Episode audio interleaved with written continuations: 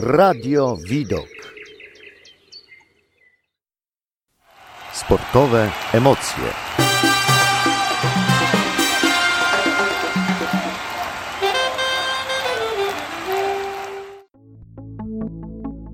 Tamtego pięknego lata Grecy dwa razy sprawili sensację i zrobili to dwoma zwycięstwami z Portugalią.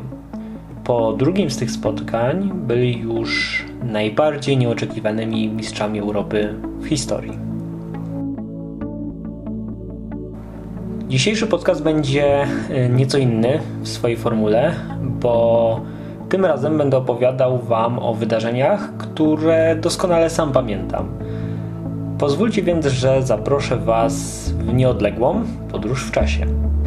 Polska była wówczas y, świeżo upieczonym członkiem Unii Europejskiej, do której wstąpiliśmy 1 maja 2004 roku.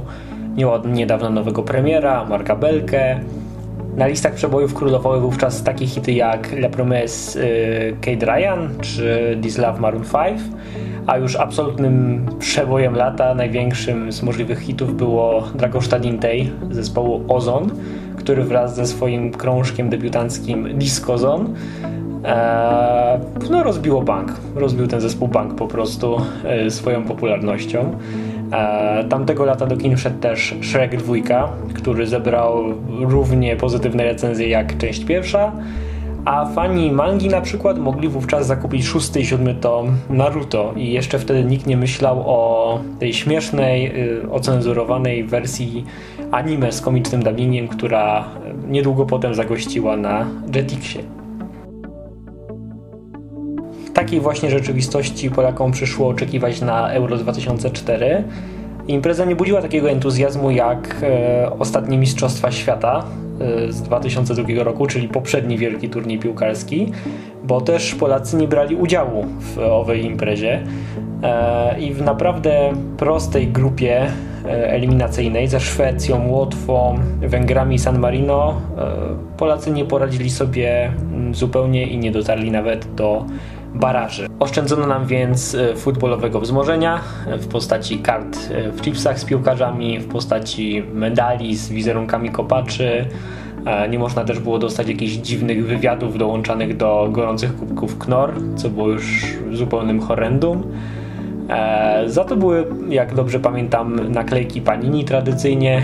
Był wyklejany album, był cały handel e, naklejkami, to już zostało, zostało e, tradycyjnie e, zakorzenione jakby w kulturze młodych chłopaków, którzy, którzy interesują się futbolem i czekają na, na mistrzostwa. Polacy w trakcie eliminacji zdążyli wówczas jeszcze zmienić tenera ze Zbigniewa Bonika na Pawła Janasa i ulec m.in. Łotyszom, a ci z kolei sprawili sensację i weszli do turnieju po raz pierwszy w historii. Po raz pierwszy w historii pojawili się na euro i było to mm, no, na pewno duże osiągnięcie, największe osiągnięcie e, tego bałtyckiego kraju, jeśli chodzi o piłkę nożną. Mistrzostwa Europy 2004 odbywały się w Portugalii, która gospodarzem została ogłoszona w 1999 roku i mm, pokonała po drodze kandydaturę Hiszpanii oraz wspólną kandydaturę Austrii i Węgier. Portugalczycy przygotowali do mistrzostw aż 10 obiektów, chociaż wymaganych było zaledwie 8, z czego 7 zbudowano od podstaw. I na stadiony, wszystkie stadiony wydano łącznie 673 miliony ówczesnych euro, e, czyli dzisiaj jest to suma niebotycznie, niebotycznie wyższa w przeliczeniu uwzględniając wskaźniki inflacyjne. I e, jak donosiło ostatnio e, Jornal de Noticias, mam nadzieję, że to poprawnie wymówiłem, czyli portugalska gazeta, większość miast gospodarzy do dziś e, spłaca te stadiony. Udało się zwrócić pełnię zaciągniętych kwot na ich budowę tylko dwóm miastom, czyli Porto i Lizbonie, Oficjalną piłką było wówczas Roteiro, które wyróżniało się mocno odmiennym od poprzednich futbolowych designem. Jak sama nazwa wskazywała, e, miało ono wchodzić w rotację mm, niespotykaną e, nigdy wcześniej. E, I piłkę wyprodukował wówczas Adidas, więc do jej testów zatrudniono piłkarzy, którzy mieli podpisane kontrakty reklamowe z tą firmą i między innymi testował ją David Beckham, któremu ponoć Roteiro bardzo się spodobało, ale już jego ówczesny kolega klubowy z Realu Madryt, Ivan Elgera, e, stwierdził, że, że piłka jest fatalna, że nie podoba mu się wcale i że działa trochę jak piłka, piłka plażowa, więc zdania były zróżnicowane w tej kwestii. Nikt jednak nie miał zamiaru wymieniać Roteiro na inną piłkę i 12 czerwca użyto jej w meczu inauguracyjnym mistrzostw. E, do spotkania wyszła Portugalia pod wodzą e, Luisa Figo. To był ostatni moment dla kilku portugalskich graczy, e, którzy byli wcześniej w 1991 roku młodzieżowymi mistrzami świata, by osiągnąć jakikolwiek sukces w dorosłej piłce. W składzie Portugalii znalazło się też e, kilku naprawdę dobrych zawodników z FC Porto, klubu, który nieco wcześniej zdobył e, Ligę Mistrzów po pokonaniu w finale AS Monaco. I w składzie był też e, taki jeden młody, gniewny dziewiętnastolatek zwący się Cristiano Ronaldo, więc być może go znacie, może o nim usłyszeliście. Przeciwnicy Portugalczyków, Grecy, prezentowali się przy nich mizernie, no co tu dużo mówić, większość z nich grała w co najwyżej przeciętnej lidze krajowej, a ci, którzy pracowali za granicą, nie grali z reguły dużych roli w swoich klubach. Zresztą też w klubach takich dość, dość przeciętnych. W najlepszym klubie był chyba e, Jorgos Karagunis, który przywdziewał trykot Interu, wówczas e, czwartej drużyny Ligi Włoskiej eliminacjach Grecja co prawda e, wygrała swoją grupę, wyprzedzając m.in.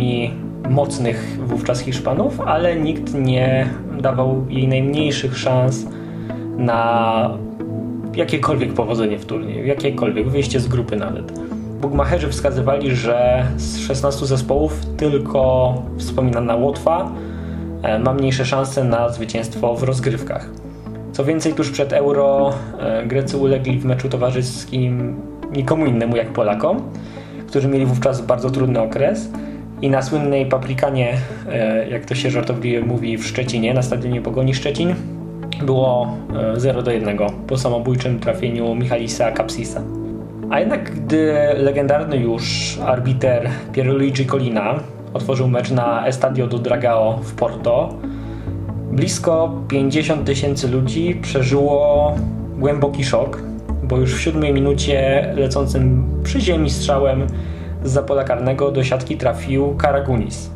W 51 minucie było już 2-0, po tym jak Angelos Basinas wykorzystał rzut karny, który podyktowano e, po faulu na Jurkasie Seitaridisie, a sfaulował go nie kto inny jak Cristiano Ronaldo. I co prawda Portugalczyk z Madery odkupił potem swoje winy odrobinkę, trafiając w 93 minucie do bramki Keków, ale było już za późno i żeby wygrać yy, i żeby zremisować i sensacja. Gospodarze ulegli niedocenianym przeciwnikom prowadzonym przez z drugiej strony doświadczonego Niemca Otto Hagela. Zespół etniki, jak nazywa się grecką reprezentację, E, zaskoczył także w drugim meczu z Hiszpanami e, i padł wówczas remis. Co prawda najpierw strzelił Fernando Morientes, ale odpowiedział mu e, Angelos Haristas, który miał stać się niebawem bohaterem całego kraju.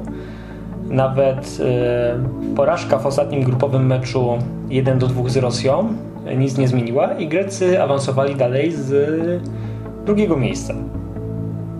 Tak się złożyło, że w ćwierćfinale trafili na Francję. Potęgę, która e, lizała rany po nieudanym mundialu w 2002 roku. Ale wówczas każdy jednak z Francuzami się liczył. I przytoczę teraz fragmenty artykułu sprzed 17 lat, który znalazłem w serwisie sporttrójmiasto.pl. Zdaniem Bugmacherów reprezentacja Francji jest faworytem finałów. William Hill za każdego funta postawionego na podopiecznych tenera Jacques'a Santiniego wypłaci 3,75 funtów. Eksperci z firmy Professional szanse Francuzów oceniają jako 4,5 do 1. Faworytami do wyjścia z grupy są zespoły z Półwyspu Iberyjskiego. Grekach można zapomnieć, jednak Rosjan trzeba docenić. Grecy są bez szans. No i co? W 65 minucie Zagorakis podał z prawej strony na głowę nieupilnowanego Haristasa i wynik się już potem nie zmienił. Skończyło się 1-0 i półfinał był dla Grecji. W owym półfinale czekał nie byle kto, bo byli to Czesi, którzy wcześniej wyeliminowali po doskonałym meczu Holendrów, po meczu jednym z najlepszych w historii e, euro, wszystkich euro. E, I Czesi mieli w swoim składzie, jak się później okazało, bohatera jednego lata, e, Milana Barosza. Barosz strzelał wówczas w każdym poprzednim meczu. Został zresztą królem strzelców na tym turnieju ale tym razem nie był w stanie znaleźć drogi do siatki przeciwnika e, i to był koniec dla reprezentacji naszych południowych sąsiadów. Mm, co prawda doszło do dogrywki, ale w 106 minucie, e, w czasie doliczonym e, dogrywki pierwszej części, gola strzelił Trajanos Delas. Skończyło się znowu 1-0. No i nadszedł dzień finału, 4 lipca 2004 roku, Estadio Dalus w Lizbonie. Portugalia i Grecja zmierzyły się wówczas drugi raz w ciągu jednego turnieju. I y, ekipa Etniki wyszła w składzie, który naprawdę warto zapamiętać. Nikopolidis, Seitaridis, Dellas, Basinas, Zagorakis, Giannakopoulos, Haristeas, Fysas, Ryzas, Kapsis Katsuranis. To była jedenastka na złoty medal. Portugalczycy byli pod większą presją. Niepokój było widać na ich twarzach. Powiedział później Antonius Nikopolidis, bramkarz reprezentacji Grecji, który mi już zawsze będzie się kojarzył z takimi mm, szpakowatymi włosami, takimi siwiejącymi wręcz. To była jego cecha charakterystyczna. No i miał, miał dużo racji w tym, co powiedział, bo Grecy znowu robili swoje, znowu grali swoje.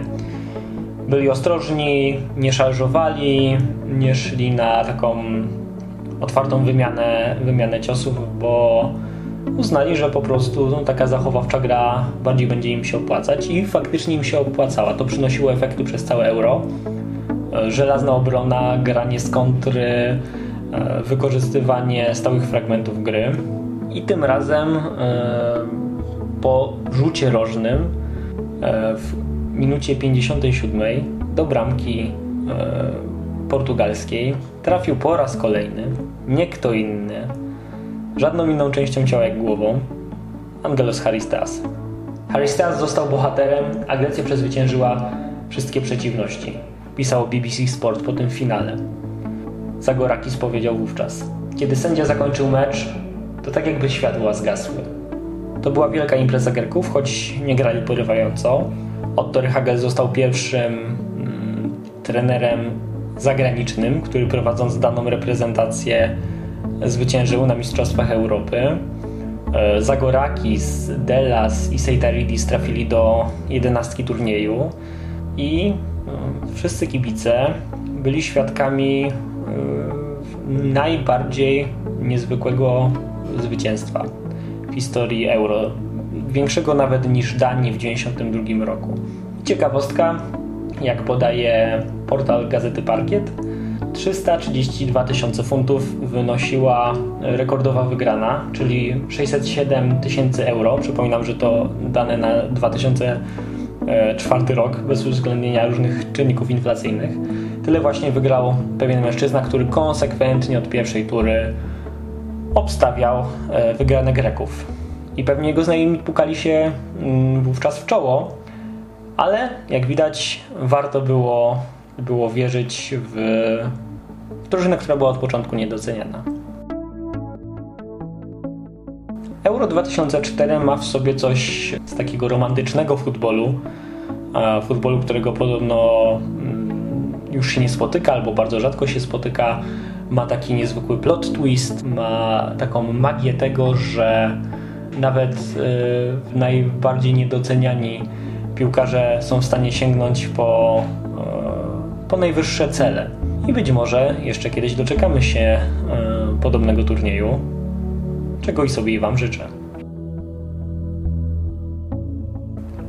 W trakcie przygotowywania tego podcastu korzystałem z serwisów BBC Sport, Retro Football, UEFA.com, Guardian Sport, serwisu Polskiego Radia, Historia.org.pl, Rzeczpospolita, TVP Sport, Stadiony.net, Igol.pl, Journal de Noticias, TVN24, Polsat Sport, Sport.pl, Sport-Trójmiasto.pl.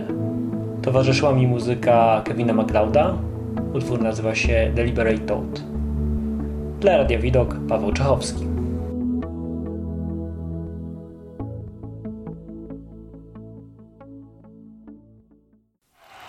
Sportowe emocje.